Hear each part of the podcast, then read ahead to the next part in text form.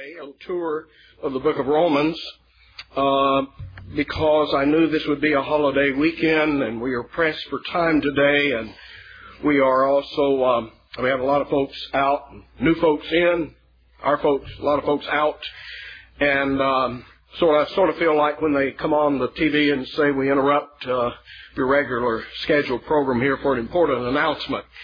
Uh, I want to take uh, the time this morning to chase a bunny uh, that I did not do when we were going through this earlier. Uh, it has been sort of a whirlwind tour. It's sort of like one of those uh, trips uh, see eight countries in six days, you know.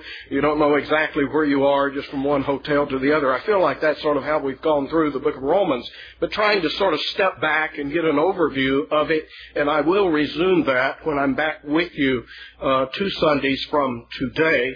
A most, a most important section of the book of Romans dealing with how the Christian is to overcome sin in his life. I would say of all the things I'm going to preach in the study of the book of Romans, this is probably the most important uh, for you and I individually to hear. So I would encourage you to sort of read ahead and look ahead at what's coming up. Today we're going to go backwards. We're going to go back to chapter 1, chapter 1, verse 16 and 17. Romans 1, 16 and 17, where Paul says these words, for I am not ashamed of the gospel of Christ, for it is the power of God unto salvation to everyone that believeth, to the Jew first, and also to the Greek. For in it is the righteousness of God revealed from faith to faith, as it is written, the just shall live by faith. The bunny that I want to chase is this little phrase the just shall live by faith. Paul has just expressed to us the preeminence, the supremacy of the gospel. He is going to Rome. He says in verse 14 that he has been indebted to both Greeks and to the barbarians, to the wise and unwise. Wherever he has gone, the gospel has brought forth fruit, and he expects that it will do the same in Rome. He is now going to the hub of the ancient world. He is going to the most important place he can go. This is sort of like us. We're going to take our show to New York City or to Washington D.C. We're going to the hub, the center of the world, the world that Paul knew in his day. And he's basically saying that I'm prepared to take on all comers. I have this gospel that I am not ashamed of it. It doesn't mean that he's ashamed to wear his little cross lapel pin or something like that. He is not ashamed of the gospel intellectually. He's ready to do battle with any and everything, every philosophy that the world can hurl at him. He is more than confident that the gospel will stand up to the challenge. He says it is gospel, which means good news, and it is good news because it is saving news. It is news that will save your soul if you believe it. Because it deals with, as we have seen, as the argument in Romans has unfolded, it deals with the very commodity that you and I need the most. I'm not talking about gold or silver bars either, even though those would be pretty good commodities to have at the moment, right? But no, we're not talking about a physical commodity. We're talking about the thing that you and I cannot afford to be without, and that is righteousness. You say, well, why do I need righteousness? Because you don't have any. You're absolutely bankrupt when it comes to the righteousness that God demands of men. There is none righteous, no, not one. When it comes to God's perfect grid that He demands of you and I, none of us measure up. The thing that will send us to hell is our lack of this thing called righteousness. And we know it. Lost men know it. You say, how do you know they know it? Because they go about trying to establish their own righteousness. If you ask them, do you think you're going to heaven or hell? They'll all say, well, I, you know, well, I don't believe I'm going to that place, that lake of fire that burns forever and ever. I don't believe I'll go there. Eh, well, why don't you think you're going to go there? Well, because I'm pretty good old Joe. You know, I'm a good old boy down here in the South. We have this sort of redneck mentality, as long as you don't shoot dogs and help little old ladies cross the street and little things like that, you're a pretty good old boy. And you're going to make it. Well, notice that what you are saying is, is that, well, I may not be that good, but I think I'm going to be good enough. That I have done certain, certain things that will, in the last day, pay off for me when I stand before God's bar of judgment. And so men know that they need righteousness. They know that they need to be good. Catch them doing something, or they need something from God. And they're quick to remind God about how, how good they've been, what they've done for God. So I'm saying men by instinct realize that they need this thing called righteousness. But the question is, where are you going to get it? And the gospel deals with that very commodity that God himself has produced righteousness through the work of his son. And it is a righteousness that Paul says is given to us, communicated to us by faith. You'll notice how he puts it here. It is revealed, this righteousness of God is revealed from faith to faith. And you say, well, what in the world does that mean? Well, it is a little bit of an ambiguous statement, and it has been understood in many ways. Some say, well, he's talking about that our faith goes from one degree of faith to another degree. In other words, from little faith to great big faith. However, the idea of graduations or degrees of faith are absolutely absent from the text or really from Paul's discussion about faith. We never see faith uh, presented in that light. Or others say, well, it's from Old Testament faith to New Testament faith. Or, a rather modern interpretation, the word faith can be understood to be faithfulness, and so some take it to be from God's faithfulness to our faith. And that's certainly true theologically. Our faith is based and predicated upon the faithfulness of our God, but I'm not sure that's what Paul is saying. The NIV translates this probably the best way. It is by faith from first to last. It's all about faith. It's solely about faith. It's only by faith that this righteousness is communicated to you or to me. And so, as the punchline, if you will, the punchline of his argument, the thing that's going to start the ball rolling, is that Paul cites this expression in verse 17. He says, as it is written, the just shall live by faith. That's a remarkable statement. The just shall live by faith. It is found no less than four times in the Bible. It is first found in the book of Habakkuk. And I won't embarrass you by saying who can get to the book of Habakkuk the quickest. I'm not certain that many of you would uh, just naturally, off the cuff, under, uh, so, say, oh yeah, I know Habakkuk, that's one of my favorite books. It is a rather obscure part of what we call the minor prophets, but that is where it first appears, and then it is quoted in the New Testament no less than three times. Twice by Paul and a third time by the writer of Hebrews, which of course might also be Paul if you take that position, but it is quoted three times in the New Testament. This is the first time that it's quoted. And it is a remarkable quotation because it's quoted three times and the emphasis is placed on three different words in the quotation. In other words, this contains the big picture right here. This statement, the just shall live by faith. Well, let's look at the first one. It's found here in Romans, of course. Paul confronts us, first of all, that it is the just, and I want to put the emphasis this time on the word just. It's the just that live by faith. And the word just here is a term that well, Paul is going to use it 21 times between this point and Romans 8. It is one of the major concepts of the book of Romans. And so you say, well, what does it mean that you call someone just? Well, sometimes it's used more or less as a synonym for a, a good man or a, an upright man. Uh, for instance, you remember Joseph was called a just man, and when Mary, his spouse wife was found to be with child. He, he being a just man, uh, was not, was willing to put her away, that is, to break off the engagement privily, privately. In other words, Joseph here is called a just man, and the insinuation is he's a good fella. He's a fair man. He's a man of integrity. He doesn't want to make a public example out of this girl to whom he had been engaged or espoused. And so sometimes the word just is used like that. But in Romans, it's used in a courtroom atmosphere. It is used in what we call a forensic way. It's legal talk. And you see that best, perhaps, by the last time in the book of Romans this phrase is used, or this word is used. Look in Romans 8, verse 33. Romans 8, verse 33. Who shall lay anything to the charge of God's elect? It is God that justifieth. Or is it God? It can be translate either way. Now notice that. Who shall lay any charge?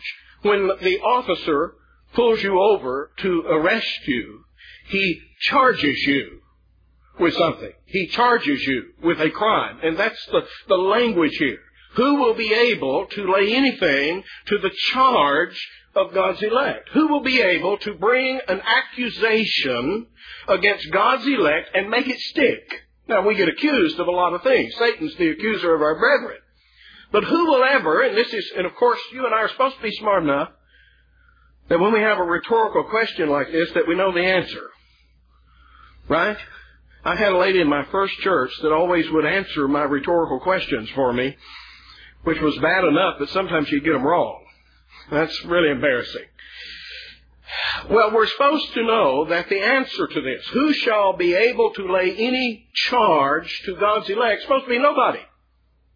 Satan tries, the world tries, but against God's elect, nobody can make an accusation, lay a crime to their charge, and make it stick and condemn them. Why? Because God has justified them. God, the righteous judge, has looked at them, and for the sake of the righteousness of Christ imputed to them by faith, has declared them not guilty. And there's no court higher than His. There is no judge above Him. So in other words, the insinuation here is that the elect are sitting pretty. There is nothing, no crime, no sin that can be laid to their account and made to stick because God Himself has declared them not guilty. Now, it's in that sense that this word just or justify or justification, you're going to find it in a lot of different forms, 21 times from Romans 1 to Romans 8. It's in that sense that this word is being used. The just, the just man, shall live by faith. Paul's purpose is to show from the very outset that this new way of being righteous before God really is not so much a new way at all. That it is an old way of being righteous with God. In fact, he's going to cite Abraham as an example of a man who by faith was counted just. Remember the case of Abraham? By faith, Abraham was justified. That's going to be one of his major arguments in the book of Romans. And to do that, he cites from the minor prophet Habakkuk this statement that the just shall live by faith. Would you turn there? Habakkuk.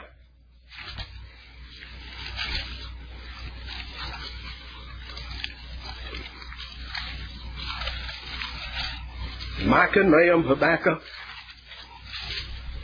If that'll help. It's in chapter 2.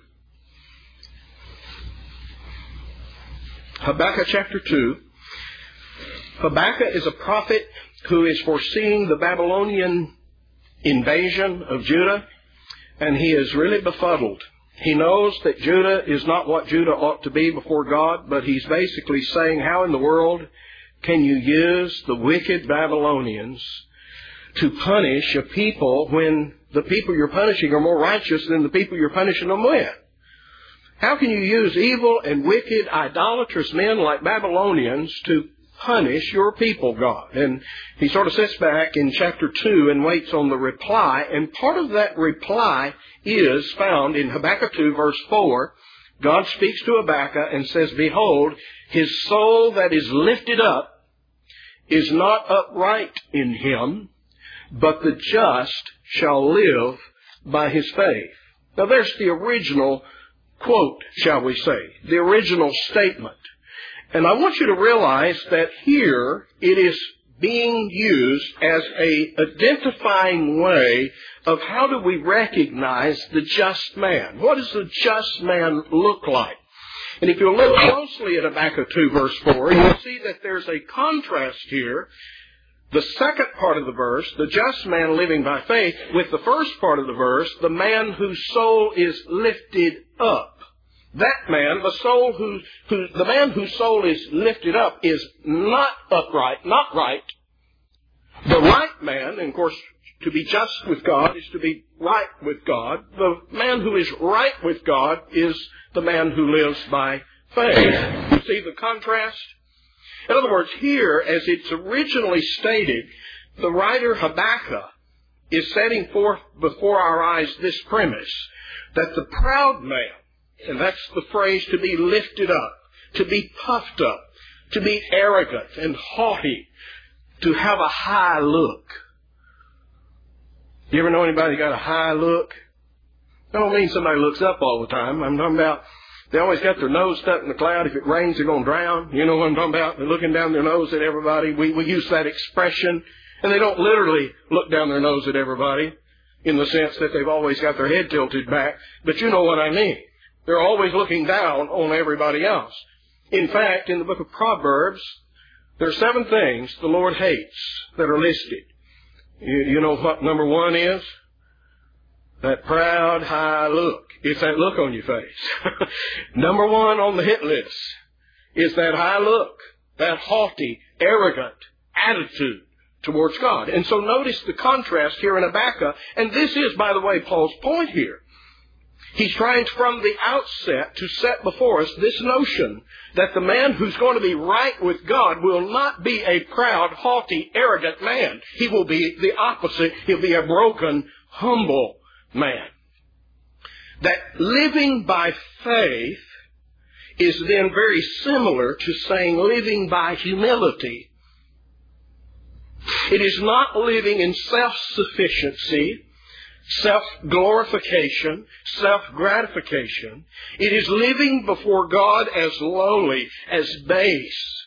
We are humbling ourselves. The man who lives by faith humbles himself before his God.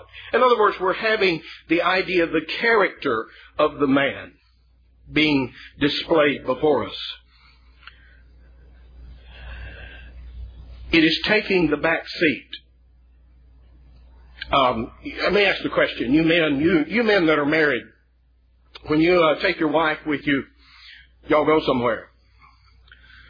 Uh, who usually does the driving? Now, I mean, in a lot of cases, your wife's just as good a driver as you are. But who is there any? Is there anybody here? I'm, I'm, I'm well, I will set myself up here. Is there anybody? Everybody's hand may go up for all I know. But I'm going to guess, of, of all the couples that are here, married couples, when you and your wife are in the car, usually, I'm not saying there's not exceptions, but usually when you're in the car, who's doing the driving? Is there anybody here who would say most of the time my wife does the driving?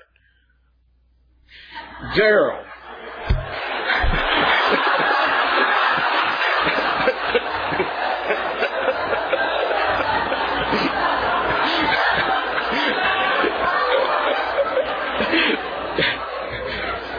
Praise the Lord.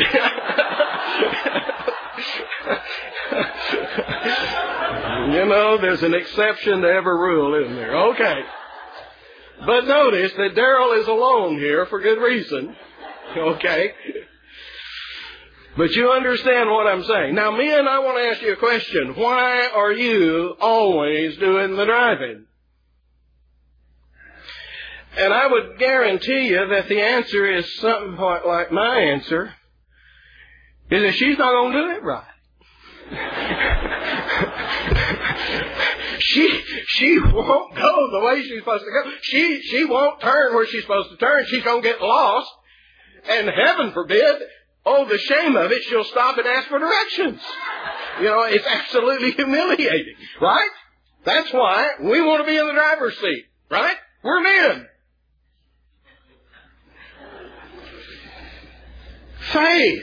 The man who lives by faith is the man letting God do the driving. And why is it that we refuse to turn over the steering wheel of our lives to God? It's because we're just certain He won't do it right. He won't take us where we want to go. And you say, well, okay, I'll let God be my co-pilot. I'll let Him sit in the front seat with me. No. In fact, God doing the driving even isn't you sitting in the front seat, it's you sitting back there in the child's seat in the back seat. Because Jesus said, unless you are humbled and become like the little child, you're never going to enter this thing called the kingdom of heaven. You understand what I'm saying? That faith in God requires the utter self abasement and turning over the keys to my life to Christ.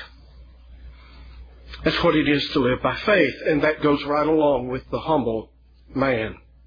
That's why humility is an absolute necessity for any man who will be a believer. You will not have a prideful, arrogant, haughty believer in Christ. You can't. In fact, Jesus gave a little story, you recall, about two men praying in the temple. One, the proud Pharisee, bragging about all he had done for God. The other, the poor, lowly, humble publican, beating on his breast, crying, God, be merciful to me, the sinner. And you remember the conclusion Jesus drew? For everyone that exalts himself shall be abased, but everyone that abases himself shall be exalted. That's the law of the kingdom, if you will. It's the rule. Which then takes us now to the second place we find this little phrase. It's in the book of Galatians. Turn over there if you would.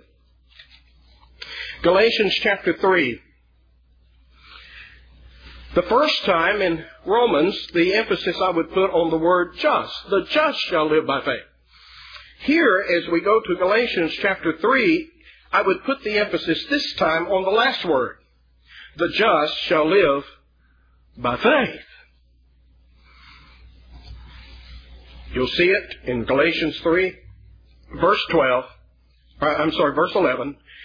But that no man is justified by the law in the sight of God it is evident, for, and here he quotes Habakkuk 2 4, the just shall live by faith. And can I add verse 12? And the law is not of faith, but the man that doeth them shall live in them.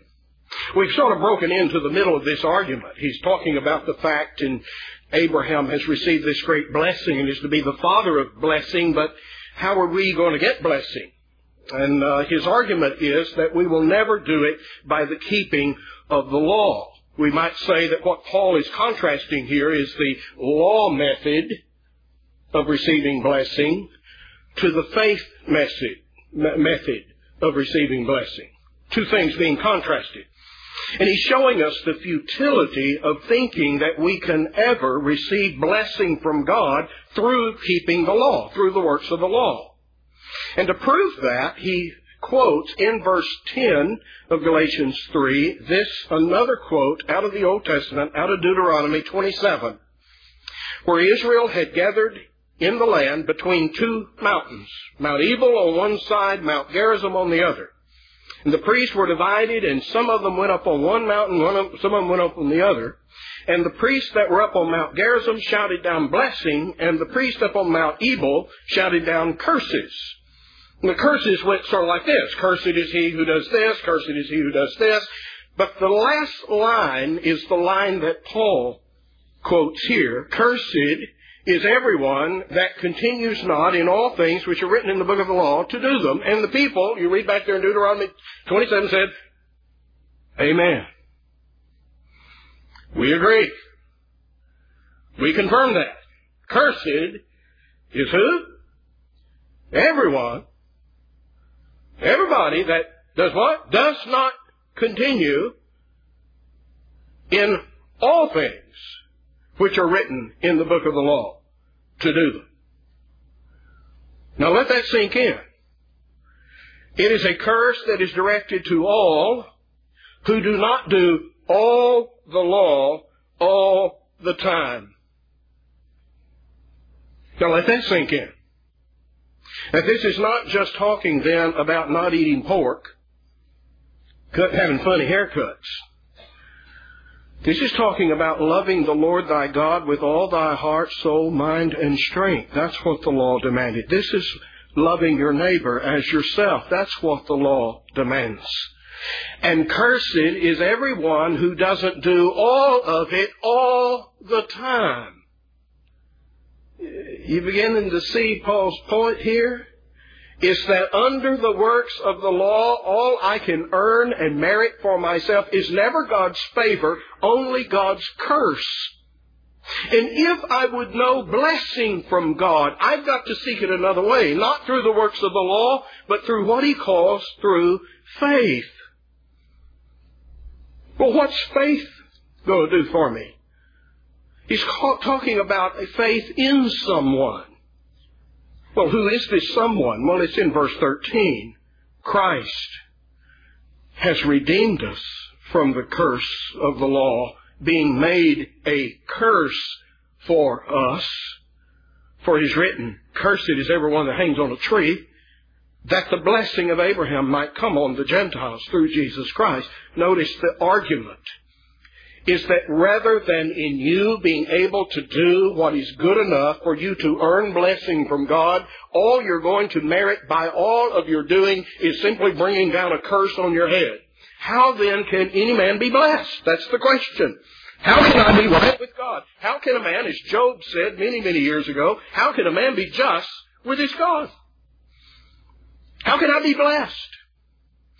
And it is through faith in someone else's doing. Someone who did do all the law all the time. Someone who did love God his Father with all his heart, soul, mind, and strength. One who did love his neighbor as himself. You understand? I am to put my faith, my trust, not in my works, but in the works of another.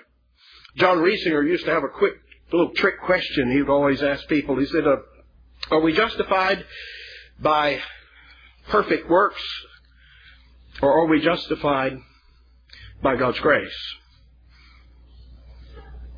And of course most folks would pipe right up like us and say, well, it's by God's grace that we're justified. And John would point out, well, it's by grace that He comes to you and me, but if you really search for the foundation, the ground of justification, it is the fact that somebody kept the law. Somebody did exactly what the law required. Somebody took my place and offered to God the very life that I should have offered Him, and someone took my place on that cursed tree we call the cross and became a curse for me that blessing might be mine. Oh, I'm saved by works. Not mine. His. And therefore my faith rests in Him. Notice that Paul in verse 12 is saying the law doesn't work by faith. I want to keep the law by trusting somebody else. No. The law, the only horse it gives you is a stick horse. The only body the law points you to is you. Here's your hoe. Get after it. Stick 'em. Here's your duty. That's what Jesus told the rich young ruler, who said he had always kept the law, remember? Well, what did he say to this lawkeeper? That's right. Hit him. This do, and thou shalt live. You want to look to the law as your hope of salvation? There it is. And you must keep it all, and you must keep it always. But all faith operates by completely different principle. Faith is then not so much a doing, but a quitting. It's a giving up on me. It is not so much my performing, it is my ceasing to perform. It is not my working, but it is my resting. my resting in the work and the merit and the righteousness of another. It is coming to a place where I give myself a vote of no confidence. And all my confidence is placed in another. Spurgeon said it's like there's these ships down in the harbor that are all promising to take us over the sea to heaven. And over here is the ship of good works. And over here is the ship of church membership. And over here is the ship of baptism and all of the various religious things men do. And he says over here is the ship of Jesus Christ. And I have placed myself on board that ship. You can't ride two ships at the same time, can you? I have bet my hope. I have banked the hope of my soul, the hope of heaven on that ship. If it sinks, I'm doomed. I perish.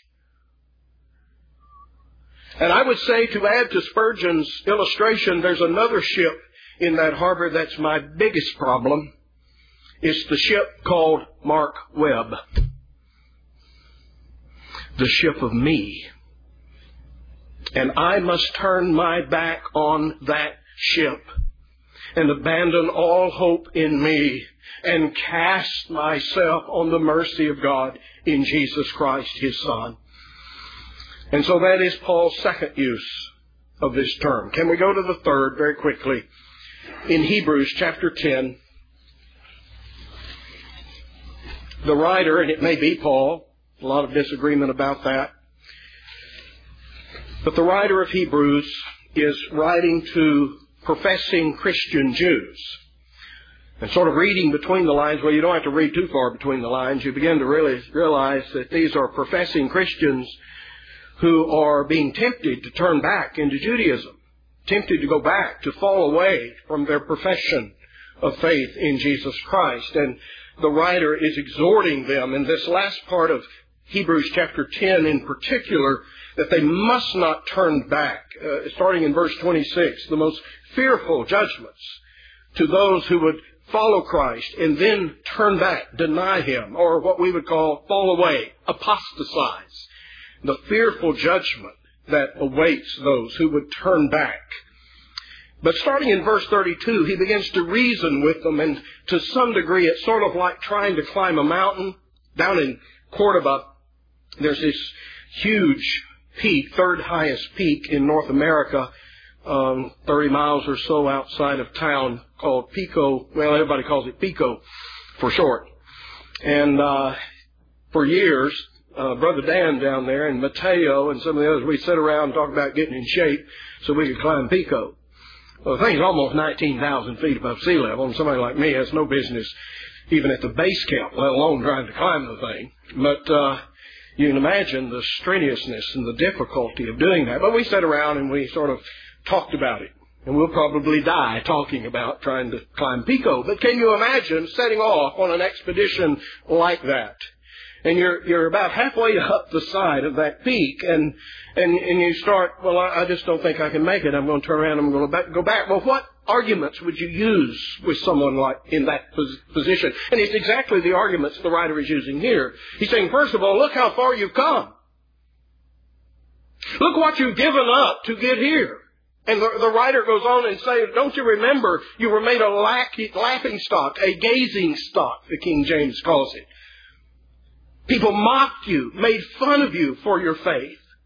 You lost your possessions. More than likely, they're being run out of town. They're losing their homes, their possessions because of their profession of faith in Christ. You, you took joyfully the spoiling of your goods.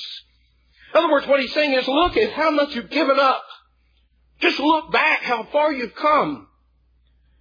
And then he would say, and look how close it is to the top. Look how far you've come and how little you've got to go. It's just a little while, a little longer. Don't turn back. And in that argument, he says in verse 37 of chapter 10 of Hebrews, For yet a little while and he will come. He that will, shall come will come and will not tarry. Now the just shall live by faith. This time I'd put the emphasis on the middle word. The just shall live by faith. You say, why would you put the emphasis there? Because the next phrase, but if any man draw back, My soul shall have no pleasure in him. In other words, that saving faith is not only that which sprouts from a humble heart, it's not only that which gives ourselves a vote of no confidence and trust completely in Christ and in His doing, but it is that which perseveres to the end. It's a faith that doesn't die. It's a living faith. It is a faith that shows itself and exercises itself in that those who exercise saving faith never fall away. They never turn back. And again, he, he quotes Habakkuk 2, verse 4, as his text. Well, I said to myself I was going to quit by noon. Got about four minutes. Faith is that which saves the soul. Not for its own sake, but for the sake of its object. The one in whom I trust. The efficacy of Jesus Christ. Faith is a quitting, ceasing, resting faith. And yet at the same time, faith is not an inactive faith. It's that we're at a state of rest as far as our soul is concerned while we work. That we are working out our salvation. We are showing ourselves, as James will argue in James chapter 2, we will demonstrate our faith by what we do, by how we live, by how we serve our Lord. That faith is anything but inactive, and yet faith in itself is a quitting. It's a ceasing from trusting ourselves, trusting our own works. We have now banked our life, our hope on Jesus Christ. And yet, the hardest working man you will find on this planet is the man who has entered into rest in Jesus Christ. Look at the missionaries that have served our Lord in foreign lands, how they have given themselves, devoted themselves, and yet they are resting. They're resting in Christ. And yet it is not an inactive rest, you understand, for they are demonstrating by their very lives the fact that the faith that saved them is a faith that is alive and working within their heart. We touched on baptism in Romans 6, that by baptism we have entered into his death. And I would say that that is the first step of faith. It's the first example of the work of faith, whereby I respond by what I do to what God has done for me. It's like lightning and thunder. The lightning bolt hits, and then the thunder resounds. The thunder does not cause the lightning. The lightning causes the thunder, but the thunder is a response to the lightning. Right? So it is that baptism is called by Peter, it's the answer of a good conscience to God. It is my response. It is my thunder to the lightning bolt of His grace that has struck my life. His lightning bolt of grace has changed me, turned my world, my universe upside down, and this is my response to that, my answer, my reply to demonstrate before the eyes of all what my Savior has done in my heart and my life. We were out at the fireworks display in Olive Branch on the 4th, along with thousands and thousands of others. But anyway, we were quite a distance from where the fireworks were going off. We were over by the new driver's license place there in town. But one of the things I noticed that as the boom of the fireworks go, would go off, we would have a reflection of that sound from the buildings behind us. And it sounded like there's as much noise behind us as there were out in front of us where the fireworks were going off. Because every time there's the big boom out here, there's the echo from behind us. My friend, that is the place that baptism serves in our life. That it is our echo to what God has done for us. It's my response. It's my reply. It is a rite of passage, as I tried to explain. It is me, like Israel, passing through the Red Sea, baptized unto Moses. It is saying so long to Pharaoh. I am now under Moses in his ministry, and I'm never going back. We sit here on the anniversary, what is it, 232nd anniversary of our nation? The signing of the Declaration of Independence, and right down there at the bottom in great big letters, what do you read? Whose name? Written large. John Hancock. In fact, so prominent that we've come to use that expression for our own signature. Put your John Hancock on this. Written so large, he said, that King George could read it without his glasses. Yeah, and written so large, King George could hang him without his glasses. Do you realize that him putting his name on that document, that he is signing his death warrant?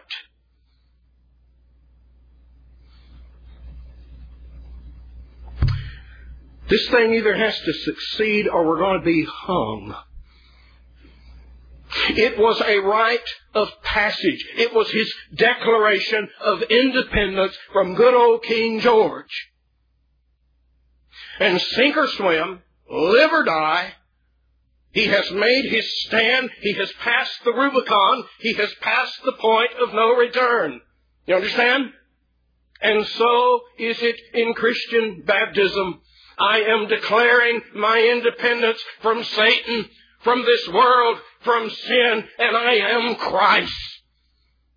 And I have passed the point of no return, and I am never going back. Sink or swim, live or die, heaven or hell, I have cast in my lot with Jesus Christ.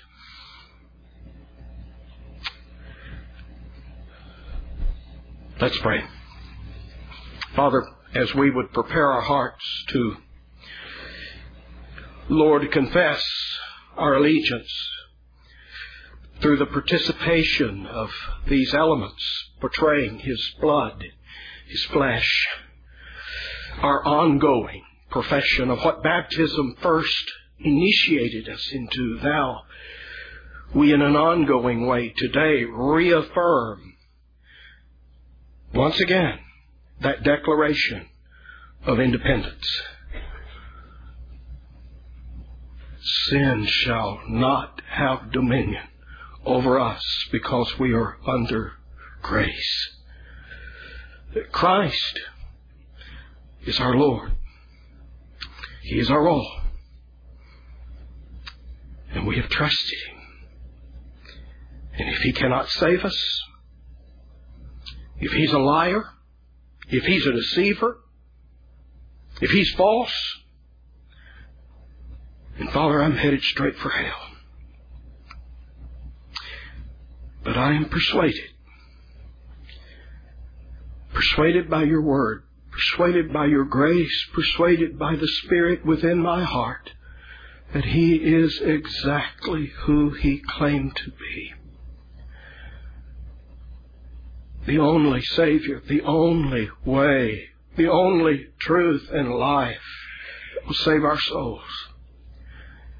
And so, Father, once again, help me, help each Christian here in this room as we would reaffirm our declaration of independence.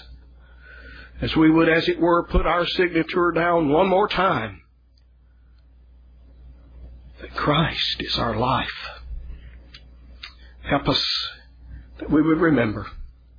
Remember the foundation and the basis of it all. Bless us as we would seek to obey you this day. In Christ we pray. Amen.